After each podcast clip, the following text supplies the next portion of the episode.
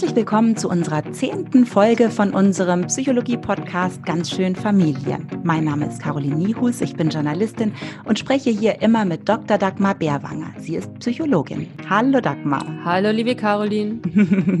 Heute zu unserem kleinen ersten Jubiläum, zehnte Folge, geht es um ein ganz großes Thema, eins, das uns Menschen wahrscheinlich alle um und antreibt. Wir streben danach unser Leben lang. Wir haben es sicher sehr oft, wir verlieren es manchmal auch und manchmal fällt es uns schwer, es überhaupt zu erkennen. Wir sprechen heute über Glück.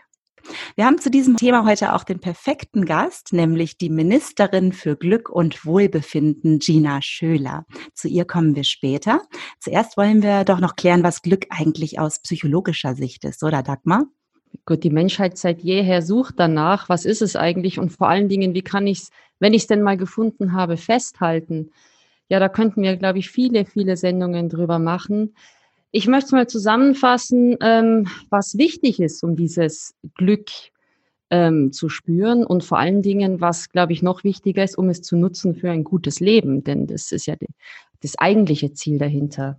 Also aus psychologischer oder auch neurophysiologischer Sicht kann man das Glück tatsächlich im Hirn lokalisieren. Man weiß, wo das Glückszentrum in etwa ist. Äh, es sind ganz bestimmte Neuronen aktiv, wenn wir Lust, wenn wir Glück empfinden. Aber interessanterweise ist das gar nicht das Entscheidende. Entscheidend dabei ist, dass wir ähm, verstehen, dass wir reflektieren, dass wir im Moment glücklich sind nichts wäre blöder, als wenn man sein Leben lang glücklich gewesen ist und ähm, weiß es eigentlich nicht oder wusste es nicht. Und oft wissen wir das auch gar nicht, dass wir glücklich sind, äh, erst wenn wir vielleicht nicht mehr so glücklich sind oder etwas uns weggenommen wird, etwas nicht mehr so läuft. Wobei Glück und Unglück, äh, also das Fehlen von Unglück ist nicht gleichzeitig Glück. Das muss man vielleicht auch dazu sagen. Aber da gibt es vielleicht viel dazu zu äh, sagen. Ähm, was ich denke, was für uns vielleicht wichtig ist, sich zu überlegen, wie ähm, können wir innehalten und erkennen, dass wir glücklich sind? Und wie geben wir es unseren Kindern vielleicht weiter? Was sind denn da so Faktoren, dass wir in unserer Familie Glück leben? Und die entscheidende Frage, ähm, unseren Kindern beibringen, glücklich zu sein. Wie kann man Glück lernen? Genau, das ist wirklich eine interessante Frage. Man kennt ja diesen Spruch, man ist auch ein Stück weit selbst für sein Glück verantwortlich. Das klingt so ein bisschen so, als hättest du da auch ein paar Antworten dazu, wie man das tatsächlich selbst beeinflussen kann? Ähm, naja, Glück hat man auch, ja, das ähm, birgt ja auch das Wort schon in sich, aber ich bin selber dafür verantwortlich, wie ähm, mit der Zeit, welche Farbe meine Seele annimmt. Da gibt es so einen schönen Spruch von Marc Aurel, auf die Dauer nimmt die Seele die Farben der Gedanken an. Und das kann ich sehr wohl beeinflussen.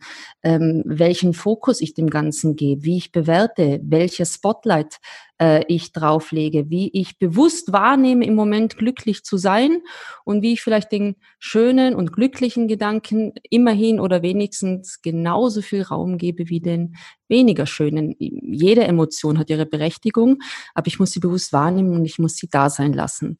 Und wir sind sehr häufig Meister darin, dieses Glück vielleicht gar nicht wahrzunehmen oder sehr flüchtig wieder weiterzuschicken, wie so einen flüchtigen Bekannten, den man gar nicht erst hereinbittet. Und das sollte vielleicht so eine Zielstellung für uns alle sein, dass dieser flüchtige Bekannte nicht nur ein Zufallsgast ist, sondern ein guter Freund, der sehr häufig vorbeikommt und den ich auch aktiv reinbitten kann und der dann vielleicht ein bisschen länger bleibt. Und das kann ich Kindern sehr wohl vorleben und das kann ich mit Kindern auch üben. Tatsächlich jeden Tag üben. Hast du da vielleicht ein konkretes Beispiel, was ich machen kann, wie man das üben kann?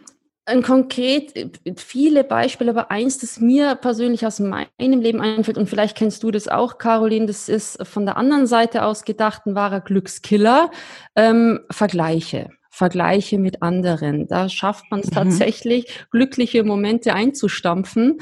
Ähm, ich erinnere mich dran, manchmal ähm, war so ein Glückskiller tatsächlich auch Tatort Spielplatz. Ich weiß nicht, ob du dich daran erinnerst, wenn man ähm, vor Stolz fast platzt, was man äh, alles zu erzählen hat, äh, was sein Kind vielleicht alles kann und wie toll die eigenen Kinder sind. Und dann gibt's Mütter, die ähm, wissen natürlich äh, viel Besseres zu erzählen und man hat das Gefühl, oh Gott, ich bin ja wirklich die schlechteste Mutter der Welt, das mache ich ja alles nicht, ihr hier sagt. Und plopp, ist das Glück kaputt. Um, ähm, und ja, das wird das stimmt. Äh, ich weiß nicht, ob du auch solche Momente kennst aus der Vergangenheit oder auch jetzt. Du, total, total. Also mir kommt ja aus der Vergangenheit auf jeden Fall, weil du sagtest Tatort Spielplatz. Das ist ja wirklich, das kann zum Teil wirklich ein hässlicher Ort sein, wenn man mit nicht so gutem Selbstwertgefühl ausgestattet ist. Also ich erinnere mich daran, ähm, wie ich stolz war, dass meine Tochter Fahrradfahren gelernt hat und dann eben die äh, befreundete Familie erzählt, dass ihr Kind gerade das Einradfahren gelernt oh. hat und dann ist sofort irgendwie das Glück übers Fahrradfahren lernen kleiner geworden. Ich weiß auch nicht. Das ist, ja, das kann ich, kann ich gut nachvollziehen, was du sagst. Ja, und man bezahlt äh, wirklich diesen Vergleich, äh, den man tunlichst wirklich immer lassen sollte und äh, der ein Gefühl hochploppen lässt, das eigentlich äh, physiologisch und stammesgeschichtlich sehr alt ist, aber uns eigentlich nicht wirklich nützt, nämlich Neid. Neid vergiftet tatsächlich sehr viel und bringt uns hier nicht gerade immer auf den schönsten aller Wege. Äh, aber was auch so eine Nebenwirkung äh, ist, dass man auch die Leistung der Kinder schmälert. Denn Kinder kennen oft ihren eigenen Wert am Glanz der Augen der Eltern und erkennen auch, ups, jetzt ist die Mama plötzlich drüber enttäuscht, dass ich so ein tolles Bild gemalt hat, weil sie nämlich das Bild von dem äh, von der kleinen Laura gesehen hat und das gefällt ihr wohl viel besser als meins. Das finde ich das eigentlich äh, Fatale daran, an diesen Vergleichsgeschichten und ähm, auch schade daran, dass man sich selber hier so viel kaputt macht. Und genauso in das gleiche Horn blasen auch falsche Erwartungen. Ehrgeiz ist eine ganz tolle Sache beispielsweise, aber wenn das zu einer falschen und äh, unrealistischen Erwartung hochploppt, dann kann ich auf Dauer eigentlich nur verlieren und bin auf dem besten Weg, selber unglücklich zu werden und auch nicht gerade das Glück meiner Kinder zu nähren. Ja, weil ich ja ihnen immer die Rückmeldung gebe, eigentlich so wie du bist, bist du nicht in Ordnung. Und so wie du bist, äh, freust du mich eigentlich nicht. Da müsste eigentlich noch viel mehr kommen und du müsstest noch viel Besseres machen. Und im aller, aller schlimmsten Fall, wenn wir das jetzt mal weiter spinnen, kann es dazu kommen, dass man ähm, bei uns geht es ja immer sehr viel um Selbstwirksamkeit. Das hat man ja fast in jeder Folge bislang, dass es zu so unvollständigen oder sogar falschen Kontrollzuschreibungen kommt, dass man also irgendwann sagt, naja, wenn mir was gut gelingt, wird es ja wohl Zufall gewesen sein. Und wenn mir was nicht gelingt, dann liegt es an mir. Ich kann es nicht. Und in weiterer Folge weitergedacht ist das ein sehr starkes Konzept in der Psychologie, das nennt sich erlernte Hilflosigkeit. Nach Seligman hieß der Psychologe, ähm, wenn ich irgendwann für mich selber den Glaubenssatz habe, eigentlich, egal was ich mache, ich habe gar nicht viel Einfluss. Ich habe nicht die Kompetenz, irgendwas zu ändern. Ich habe nicht die Fähigkeit, was zu machen. Ich bin Spielball der Geschehnisse im Außen, des Schicksals, der Umgebung dann verliere ich jegliche Selbstwirksamkeit. Und dann bin ich tatsächlich mehr unglücklich als glücklich und im schlimmsten Fall sogar depressiv. Also über diesen Weg sich einfach mal zu überlegen, was mache ich denn da tagtäglich? Wie äh, lebe ich denn mein Leben? Wie fasse ich das Glück und wie kann ich es festhalten? Nämlich indem ich dem bewusst Raum gebe und so die Erinnerung schaffe für später. Und man weiß aus der Forschung, Menschen, die äh, sehr viele schöne, glückliche Erinnerungen haben, äh, fühlen sich tatsächlich subjektiv auch glücklicher und zufriedener, weil sie diese Schublade schon kennen und in die kommt es immer reinsortiert. Und diese Unglücksschublade, die hat gar nicht so viel Raum. Mhm. Also das heißt, ähm, Erfolge muss man einfach bewusst feiern. Ja. Und wenn ich dich richtig verstanden habe, wenn man an seiner Selbstliebe, seinem Selbstwert oder auch an der Selbstwirksamkeit arbeitet, arbeitet man ein Stück weit auch an seinem Glück. Also es gibt eine echte Expertin in Sachen Glück. Ähm, sie hat auch einen richtig inoffiziell offiziellen Titel. Gina Schöler vom Ministerium für Glück und Wohlbefinden. Herzlich willkommen. Hallo Gina. Hallo, für Glück und Wohlbefinden oder auch. und danke, dass ich bei eurem Gespräch schon dabei sein und lauschen durfte. Das, äh, ich saß hier mit großem Grinsegesicht und habe euch ganz, ganz äh, Ohr zugehört und fand das, ja, ihr sagt schon so viel Wahrheit, ich habe eigentlich schon Feierabend. Nix da. Ja. ja, dann lass uns doch gleich vielleicht mal zu einer kleinen Begriffsklärung kommen, weil wenn man dich vorstellt, dann stutzt man ja immer erst mal kurz. Ministerium für Glück und Wohlbefinden, davon habe ich noch nie was gehört, unter Umständen. Inzwischen hast du schon eine große Fangemeinde, denn was du unter die Menschen bringst, auf ganz unterschiedliche Art und Weise, ist Glück und das kann jeder gebrauchen. Vielleicht erzählst du mal ganz kurz, wie du zur Ministerin für Glück und Wohlbefinden wurdest. Also ganz demokratisch gewählt war das nicht. Das ist so ein bisschen frech selbst ernannt. Äh, irgendeiner muss den Job ja machen. Und ich habe darin tatsächlich meine, meine Erfüllung, meine Berufung gefunden. Ähm, ich hole ein bisschen aus. Das ist schon ein paar Tage her. Das war Ende 2012. Äh, ich noch mitten in meinem Masterstudium Kommunikationsdesign, komme also vermeintlich aus einer ganz anderen Richtung. Ähm, und da war es tatsächlich die Aufgabe für uns als, als Team, eine Kampagne zu gestalten, die einen Wertewandel in der Gesellschaft Gesellschaft anstößt, kreiert, moderiert. Und das war so das erste Mal so in meiner damaligen Laufbahn, wo ich mir auch diese große Sinnfrage gestellt habe. Krass, was kann ich mit meinen persönlichen Talenten und Fähigkeiten denn auch Gutes da draußen bewirken? Und da ist für mich tatsächlich der Groschen gefallen anhand von dieser provokanten Metapher, ähm, nämlich das Ganze nämlich auf eine seriöse politische Ebene zu setzen, ähm, ja etwas langfristig zu verändern in den Herzen, in den Köpfen der Menschen, sei das im privaten, im beruflichen oder im politischen Bereich, im gesellschaftlichen Bereich. Und äh, habe da total Feuer gefangen und werde das Thema nicht satt. Es ist einfach so vielseitig und so spannend und lehrreich, dass ich da jetzt echt seit acht Jahren mittlerweile als selbstständige freiberufliche Glücksministerin ähm, auf den, auf den Straßen der Republik unterwegs bin, ja, und viele, viele, viele Sachen mache, um das Glück zu fördern. Hast du da irgendwann mal Ärger gekriegt eigentlich, weil du das Ministerium nennst? Nee, also natürlich war so ein bisschen darauf angelegt zu provozieren ne? und haben auch so einen ersten Gedanken gehabt, na mal gucken, wann der böse Brief aus Berlin kommt. ähm, aber dadurch, dass ich auch relativ schnell auf Politikerinnen und Politiker zugegangen bin, sind da schnell Kontakte entstanden und ein tolles Netzwerk. Und natürlich gab es da ein paar Leute, die gesagt haben, darf man aber nicht, aber was will sie denn? Und das funktioniert ja gar nicht. Und wie soll das auf staatlicher Basis sein? Und andere wiederum haben es genau verstanden, was mit dieser Initiative gemeint ist und dass es hier um eine positive Bewegung geht. Und Heiko Maas damals, als er noch Justizminister war, der meinte sogar, Gina, es ist frech, aber es ist für eine gute Sache. Und es wäre ein schöner Appell, es wirklich mal zu gründen, weil die Diskussion gab es ja mal. Oder gibt es auch noch in vielen Ländern. Ich war gerade letztes Jahr auf einer großen Konferenz, da waren Vertreter aus allen Ländern da. Das heißt ja nicht unbedingt Ministerium, ja, aber die verankern diese Haltung in der Regierung. Und ähm, da hat Deutschland noch ein bisschen Nachholbedarf. Also ich glaube, es wird noch ein paar Tage dauern, bis das hier so umgesetzt wird. Aber ich halte die Fahne hoch. Du sprichst Veränderungen an, China. Ähm, Veränderungen hat ja jetzt per se auch sehr viel immer mit Mut zu tun und es klingt jetzt erstmal auch manchmal ein bisschen unbequem. Kann Veränderung denn auch glücklich machen oder geht es damit einher?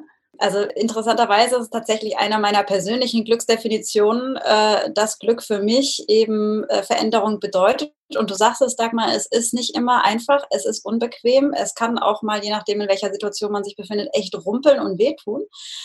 Ähm, aber ich habe einfach beobachtet, das ist nicht unbedingt allgemeingültig. Ich plädiere ja dafür, dass jeder so sein eigener Chefkoch, Chefköchin wird, das ist das Glücksrezepts. Aber ich finde es immer wieder bereichernd und spannend zu sehen, was es ausmacht, wenn man sich diesen Veränderungsprozessen halt hingibt und sich selbst auch kennenlernt, bei sich bleibt, neue Facetten entdeckt und ähm, letztendlich ist es ja auch eine Form von, von Resilienz und äh, ja, sich selbst stark machen für Veränderungen, die auch von außen kommen. Ne? Also da einfach auch diese Form von Flexibilität und Spontanität an den Tag leben, lösungsorientiert denken und handeln und eben auch optimistisch in die Zukunft blicken. Und da sind wir wieder bei eurer ernannten, äh, genannten Selbstwirksamkeit. Sich klar werden, ähm, ich habe einen Teil, nicht unbedingt alles, aber ich habe einen Teil in der Hand und ähm, kann das Ganze in den meisten Fällen zum Guten wenden und die Perspektive einnehmen, dass ähm, das für mich dann am Ende des Tages Glück bedeutet. Manchmal eben auch rückblickend, nicht immer, wenn man in der Situation selbst drin steckt, aber wenn man dann ein bisschen Zeit verstreichen lässt und zurückblickt, haben Weggabelungen, so schwer der Weg dann teilweise vielleicht war, ähm, dann doch immer zu etwas geführt, woraus man gelernt hat, woran man gewachsen ist. Das klingt mir allerdings auch nach einem sehr weiten und flexiblen Glücksbegriff, weil Glück, ich glaube, wenn man da zehn Leute fragt, dann kommen wahrscheinlich zehn ja relativ unterschiedliche Antworten, ob Glück jetzt wirklich Zufall ist oder eine Empfindung oder ein Zustand. Also ganz gewiss nicht für alle das Gleiche.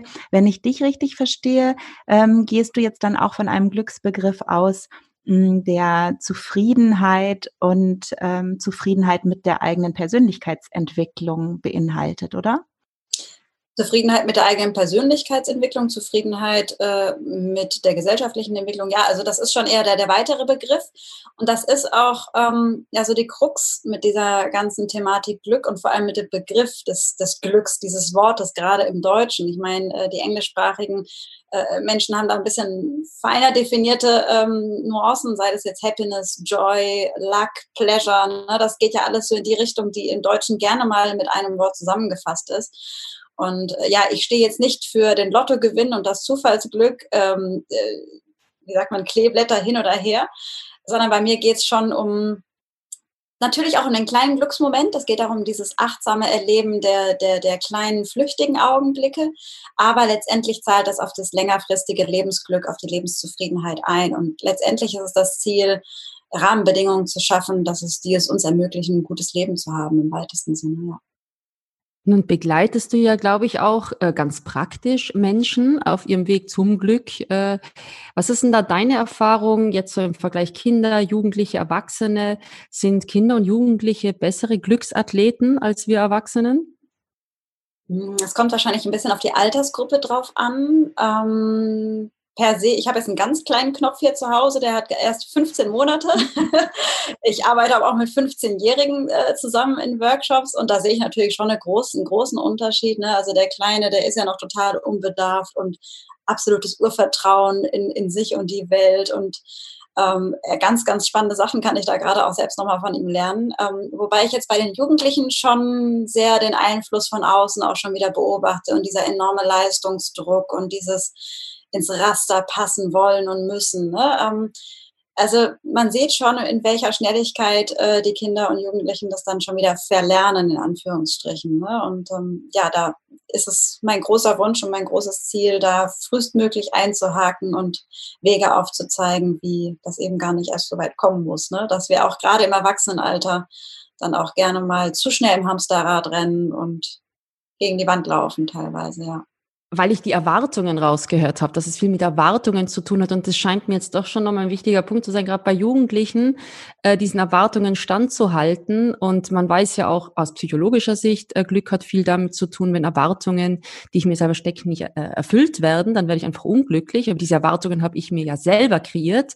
Äh, hast du da einen Trick oder wie gehst du dann mit Jugendlichen? Wie unterstützt du sie dabei, ähm, da vielleicht diese Erwartungen, auch dieses Ranking, Social Media, man fühlt sich ja dann immer hässlicher und nicht so schlau wie die anderen und nicht so schnell.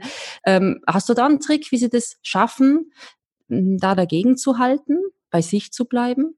Also da lautet bestimmt auch die Devise, viele, viele Wege führen nach Rom. Ähm, aber ich finde so, so ein erster Schritt, den man machen kann, und da ist es, glaube ich, auch egal, ob man jetzt Jugendlicher oder Erwachsener ist, ähm, da ist das Alter äh, nicht, nicht relevant, ist, ich wollte gerade sagen, bei sich selbst zu bleiben, aber um bei sich selbst zu bleiben, muss man vielleicht erstmal bei sich selbst ankommen, ne? sich auf den Weg zu sich selbst machen, zu wissen, wer man ist, was man kann, was man möchte, welche Werte man vertritt. Und wenn man sich dessen bewusster wird und sich auf, auf die Suche macht nach, nach den vielseitigen Antworten und vielleicht auch sein näheres Umfeld mit einbezieht, seien das jetzt Eltern, Lehrer, Freunde, wer auch immer, ähm, dann kann man da ähm, das genannte Selbstbewusstsein aufbauen und ähm, sich vielleicht auch manchen Erwartungen oder, wie du so gesagt hast, Rankings auch widersetzen und zu sagen, nö, muss ich nicht mitmachen, weil mir ist was anderes wichtig. Oder ich, ich kann mich damit ja gar nicht vergleichen, weil meine Talente und Fähigkeiten liegen in einem ganz anderen Bereich. Ne? Also da einfach das besser einzuschätzen, ähm, ist es hilfreich, wenn man ja sich erstmal ordentlich mit sich selbst beschäftigt. Ne? Und dadurch ergeben sich ganz viele andere Dinge und vermeintliche Probleme lösen sich vielleicht auch in Luft aus, äh, auf. Zum Beispiel Berufsorientierung. Ne? Das ist ja auch immer ein ganz großes Thema. Was soll ich nach dem Schulabschluss machen? Meine Eltern wollen ja eigentlich das. Mein Lehrer sagt, ich kann aber nicht. Ne? Also spielen ja viele Glaubenssätze mit rein. Ja, das finde ich jetzt ein ganz spannendes Thema, wo wir jetzt gerade bei den Jugendlichen sind. Ähm, genau in diesem Punkt. Was sagst du denn dann den Eltern von Jugendlichen jetzt? Also wenn die Jugendlichen zum Beispiel sagen, äh, mein Papa ist Arzt, deswegen möchte ich auch Arzt werden, weil manchmal ist das ja noch gar kein Schmerzpunkt. Ne? Also manchmal ähm, ist das ja einfach so ganz selbstverständlich, schwingt das so mit. Und dann frage ich schon auch erstmal nach, warum willst du Arzt werden? Was steckt dahinter? Ne? Also das sind erstmal relativ offene Fragen und dann lasse ich reflektieren und lasse vor allem auch ziemlich viel im Austausch entstehen. Und ähm, das ist natürlich jetzt nicht mit einem Nachmittag Workshop gemacht. Ne? Das äh, ist manchmal auch so die Erwartungshaltung, von wegen ich gehe da äh, zum Workshop, beschäftige mich mit Glück und morgen weiß ich, was mein Traumberuf ist.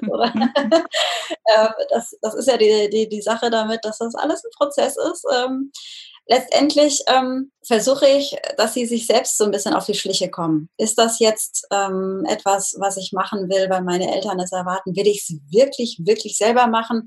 Welche Formen gibt es vielleicht auch noch? Vielleicht muss es ja nicht diese Arztposition sein. Vielleicht gibt es ja, welches Bedürfnis steckt dahinter? Vielleicht gibt es ja ganz andere Ausprägungen, äh, wie ich das Bedürfnis noch befriedigen kann oder welche Strategien ich nutzen kann, um ähm, meiner Mission oder meinem Wunsch ähm, nachzukommen. Ne? Also letztendlich ist da auch viel Kreativarbeit mit verbunden. Ne? Also Werte rausfiltern, Visionen äh, visualisieren, in welche Richtung äh, kann mein Lebensweg gehen und ähm, wer kann mir dabei helfen, das umzusetzen, welche Wege gibt es. Wie kann man denn ganz, ganz, ganz, ganz, ganz klein damit anfangen? Also man muss ja nicht von heute auf morgen die Weltreise machen, ne? aber ähm, ja, welche, welche Mikro, äh, welche Mikro ähm, Abenteuer kann ich erleben, um genau dem auf die Spur zu kommen. Was ist denn ein Mikroabenteuer? ja, das sind so diese kleinen, diese kleinen Tätigkeiten, die man im ganz Alltäglichen machen kann, um gewissen Fragen auf den Grund zu gehen oder um vielleicht auch gewisse äh, Gewohnheiten mal zu durchbrechen. Ne? Zum Beispiel hatte ich eine Teilnehmerin, die wollte unbedingt Grafikdesign machen, ne? weil das ja so cool und kreativ ist. Ne? Hatte aber letztendlich überhaupt keine Ahnung davon, welche Aufgaben damit einhergehen, wo man das umsetzt, wie man das umsetzt, welche Kunden man hat. Also letztendlich war sie ein unbeschriebenes Blatt. Und dann habe ich gesagt, naja, pass auf, bis, bis wir uns das nächste Mal sehen, hast du mal mit fünf Leuten aus der Branche telefoniert, einen Kaffee getrunken, irgendwie gesprochen. Ne? Und das ist ein ganz, ganz kleiner zeitlicher Invest im Alltag, den man macht. Mal eine äh, halbe Stunde telefonieren aber hat ganz, ganz viele Erkenntnisse mit sich. Und das beinhaltet ja auch die Möglichkeit des Korrigierens, weil ich glaube, was man auch haben sollte, was glücklich macht, ist die Mut des Korrigierens. Also du hattest das Arztbeispiel, kann ja sein, dass ich immer glaube, das war der größte Wunsch meines Lebens und dann merke ich, das Studium macht überhaupt keine Lust, dann den Mut zu haben, das ganze Leben ist korrigieren und zu sagen, oh, jetzt Kurswechsel. Ja, und vor allem besser, besser früher als später, ne? wenn man dann äh, so auch da wieder die Erwartung und den Druck an sich selbst hat, jetzt habe ich es angefangen, jetzt muss es auch zu Ende ziehen, was denken die anderen von mir? Ne? Ähm, wie, was, ja, wie wirke ich dann, wenn ich das nicht schaffe? Ähm, aber das hat auch was damit zu tun, sich selber treu zu bleiben und ganz klipp und klar und ehrlich zu sein, ey, das ist nichts für mich. Ich möchte eine andere Richtung einschlagen oder zumindest was anderes ausprobieren. Ne? Und das hat Auswirkungen auf alle Lebensbereiche. Das kannst du aus Private beziehen, das kannst du auf die Wohnsituation beziehen, das kannst du äh, auf das beziehen, wie du mit deinen Nachbarn umgehst. Ne? Also ja, genau, immer wieder den Checkup machen, Gehe ich in die richtige Richtung? Bin ich das? Will ich das? Und wenn ja, super. Und wenn nein, was kann ich ändern? Ja. Einen Begriff würde ich ganz gerne doch noch mal klären mit euch beiden, ähm, der in diesem Podcast eigentlich noch nicht so häufig gefallen ist, jetzt aber im Zusammenhang mit Glück du auch kurz angesprochen hast, Gina, und zwar ist es der Begriff der Resilienz. Vielleicht muss man doch noch einmal kurz sagen, was das eigentlich ist. Ich ähm, gehe auch schon länger mit diesem Begriff um ja, so wie man Achtsamkeit gelernt hat, ist jetzt auch Resilienz im Wortschatz enthalten. Aber was ist das eigentlich genau im Zusammenhang mit Glück? Ähm, ich verstehe darunter, und da bitte ich euch, mich zu korrigieren, so eine Art Immunsystem für die Seele.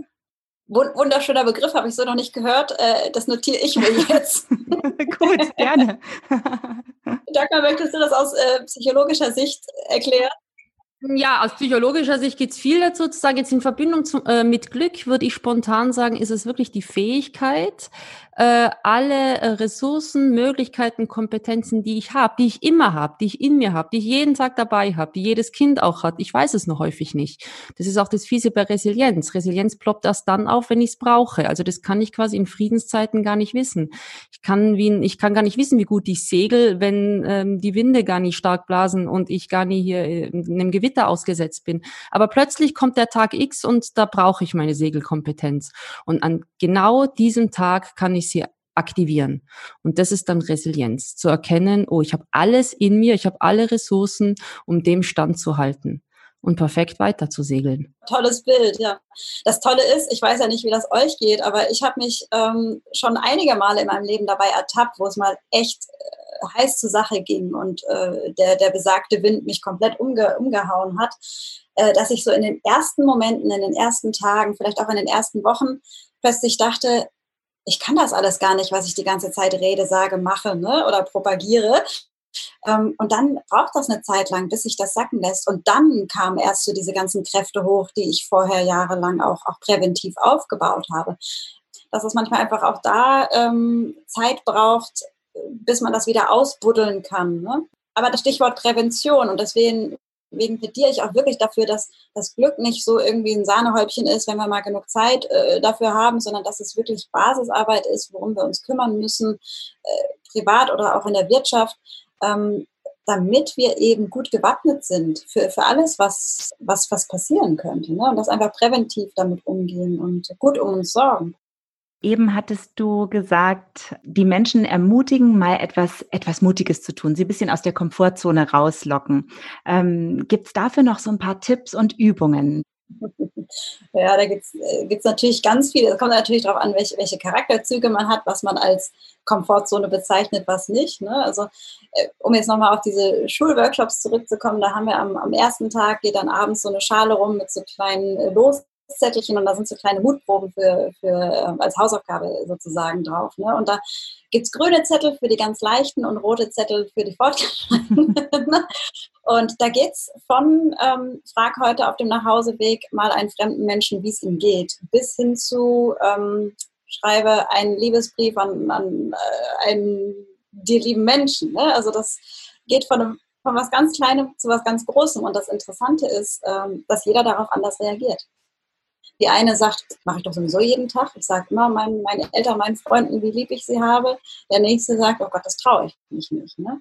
Also da geht es, glaube ich, auch viel darum, äh, selber mal sich die Sachen zu überlegen, was würde ich denn nie machen und warum und was steckt dahinter und wie könnte ich es trotzdem in die Tat umsetzen und vor allem, wie fühle ich mich dann dabei und wie sind die Reaktionen, was lerne ich daraus. Ne?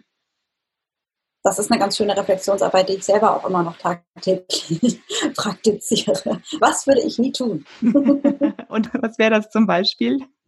Ich hatte vor kurzem noch das Beispiel, ich würde niemals äh, die Farbe Blau tragen, weil das seit jeher für mich was ist, das bin ich nicht. Ähm, und dann habe ich es mal gemacht und habe mir ein knacke, knalles blaues Kleid gekauft. Und ich bin ein neuer Mensch, wenn ich dieses Teil trage. Und das war so ein neues Experiment für mich, mal eine total fremde Farbe zu tragen. Das ist ein kleines Beispiel. Es ist äh, ein, eine Mikrotätigkeit. Und das steht dir übrigens ganz toll. Es ist nämlich dein WhatsApp-Profilbild, wie ich gesehen habe. ich bin total stolz darauf.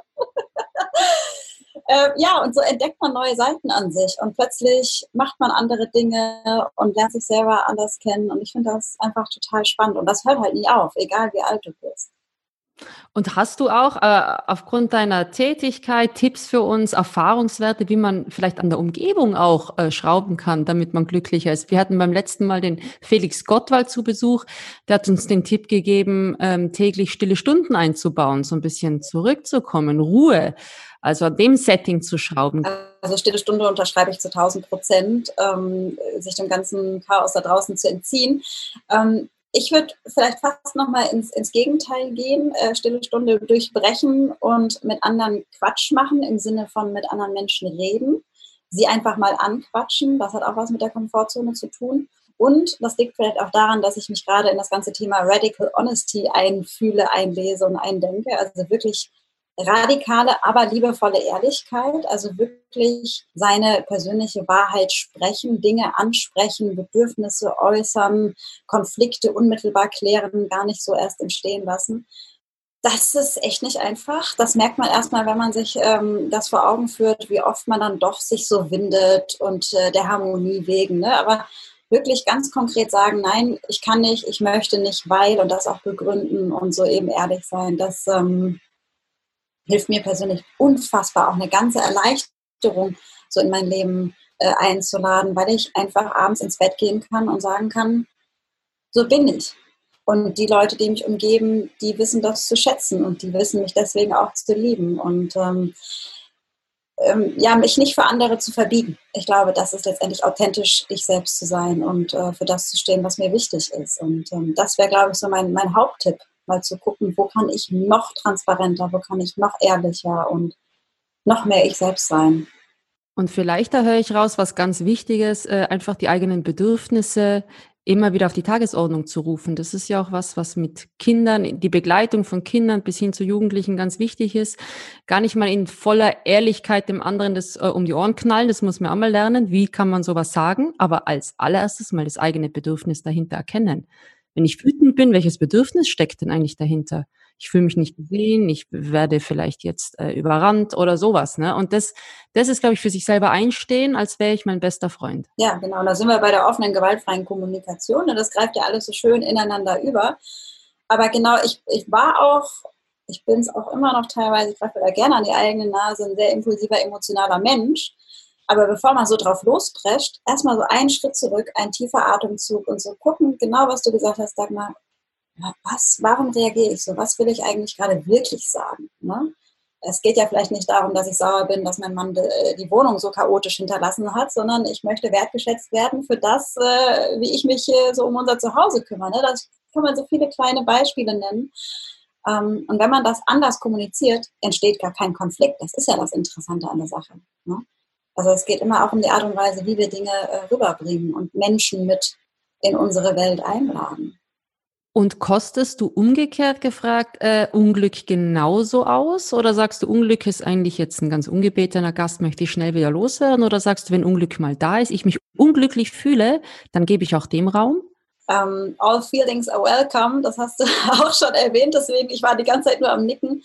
Das ist nämlich auch ähm, so ein Imageproblem, wenn man über das Glück spricht und wenn ich als Ministerin für Glück unterwegs bin, dann äh, wird immer erwartet, dass ich freudestrahlend und 24 Stunden am Tag happy bin. Dann sage ich, nee Leute, hallo, ich bin ein ganz normaler Mensch mit allen Höhen und Tiefen, mit allem, was dazugehört. Ähm, und da gehört auch die schlechte Laune dazu. Und das heißt nicht, dass meine Seele jetzt per se grau ist, aber die ist bunt. Die ist total bunt. Und ähm, ich habe, wenn ich da mal einen schlechten Tag habe, kann es auch passieren, dass ich Termine absage, mich ins Bett verziehe und auch gerne mal im Selbstmitleid bade. Und dann ist es am nächsten Tag aber auch wieder gut. Weil wenn man das unterdrückt, dann verstärkt man das ja irgendwie auf gewisse Weise auch nur. Naja, Mäuse im Tierversuch, die nur glücklich waren, sind irgendwann an Hunger und Durst gestorben. so viel nur dazu. Ehrlich? Ja. die Studie brauche ich, das ist ja super. Apropos Studien, ich habe ähm, gelesen, dass die Menschen in Norwegen die glücklichsten auf der Welt sind. Äh, hast du da eine Theorie, Gina, wie, wie, woher das kommt? Ja, die Skandinavier per se, die sind ja immer ganz vorne mit dabei. Ne? Ich glaube, dieses Jahr ist es Finnland, wenn ich mich nicht irre, aber Dänemark war auch immer ganz oben. Also irgendwas machen die Skandinavier äh, überhalb von uns richtig. Ich habe da jetzt keine Zahlen und Fakten aus irgendeiner wissenschaftlichen Studie, aber ähm, so von der Kultur her würde ich mal sagen, na, die haben schon ein anderes Wir-Gefühl. Die haben weniger hier Ellenbogen links und rechts. Ähm, alles, was zählt, ist, dass ich vorankomme, so wie das hierzulande manchmal der Fall ist. Ähm, die haben natürlich aber auch schon andere staatliche Rahmenbedingungen, muss man schon einfach sagen. Wenn ich mir da jetzt irgendwie die Gleichstellung der Frau oder Kinderbetreuung angucke, ne, also da ist es schon mehr, mehr Gleichberechtigung auf allen Ebenen da. Ähm, was auch einfach was mit, mit Fairness und mit, da sind wir wieder bei dem gesunden Miteinander zu tun hat.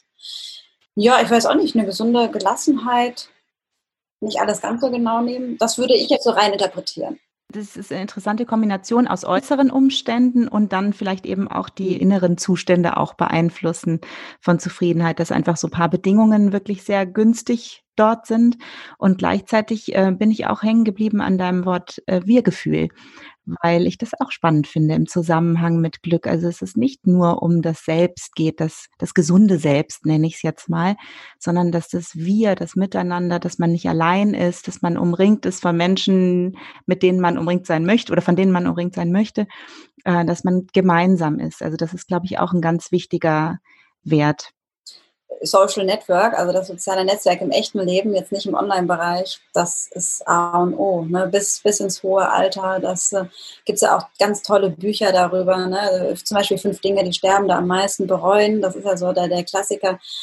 Und da geht es ganz viel um soziale Beziehungen und ähm, mit welchen Menschen habe ich mich umgeben, umgebe ich mich, wer tut mir gut. Und inwieweit äh, spielen hier materielle Dinge mit rein? Macht Geld glücklich? Alte Frage. Jein. Also äh, wenn ich jetzt Nein sagen würde, äh, wäre das nicht richtig, weil bis zum gewissen Grad brauchen wir einfach eine Grundsicherung und brauchen Geld äh, für ein gutes Leben im weitesten Sinne. Ähm, das hört aber ab einer gewissen Einkommensstufe dann auch auf, beziehungsweise flacht sich ab und gleicht sich an. Ne? Also das geht so bis zum sehr, sehr gesunden Grundeinkommen, steigt das, das positive Lebensgefühl und das Glücksempfinden. Aber dann kann das Einkommen steigen, wie es will. Das Glück tut es dann nicht unmittelbar. Okay, Gina, jetzt abschließend würde ich dich doch persönlich gerne noch fragen, äh, ob du für unsere Zuhörerinnen und Zuhörer vielleicht so ein Mikroerlebnis des Glücks hast aus deinem persönlichen Leben, das du uns äh, verraten möchtest. Ähm, ja, finde find ich schön, dass du, dass du genau sowas äh, abfragst und das auch noch zum Schluss. Tatsächlich sind das genau diese Sachen, diese Mikroerlebnisse aus dem Leben, die ich persönlich auch immer wieder nutze, um selbst zu lernen und zu staunen und so meine Learnings rauszuziehen. Und da habe ich jetzt gerade äh, vor kurzem auch was aufgeschrieben für mich, weil mir das ja am Herzen liegt und sehr wichtig ist. Und zwar lernt mein kleiner Sohn gerade laufen. Und er ist übrigens auch so ein Spätzünder, so zum Thema Vergleichen. ich ich habe das versucht, äh, ich bin ganz gut darin, das abzulegen und sage einfach, der macht sein Ding, der macht das schon super, so wie er es macht, auf seine Art und Weise, in seinem Tempo. Ähm, jedenfalls lernt er gerade laufen und tippelt so durch die Wohnung, aber hält sich immer noch so am kleinen Finger fest oder äh, an der Jacke oder am Rockzipfel, so ganz, ganz klischeehaft. Und das Witzige ist, er kann perfekt laufen. Er kann aufstehen, er kann laufen und all das, wo er sich festhält, das ist nur so alibi-mäßig. Also wenn sein Kopf nicht wäre, könnte er es.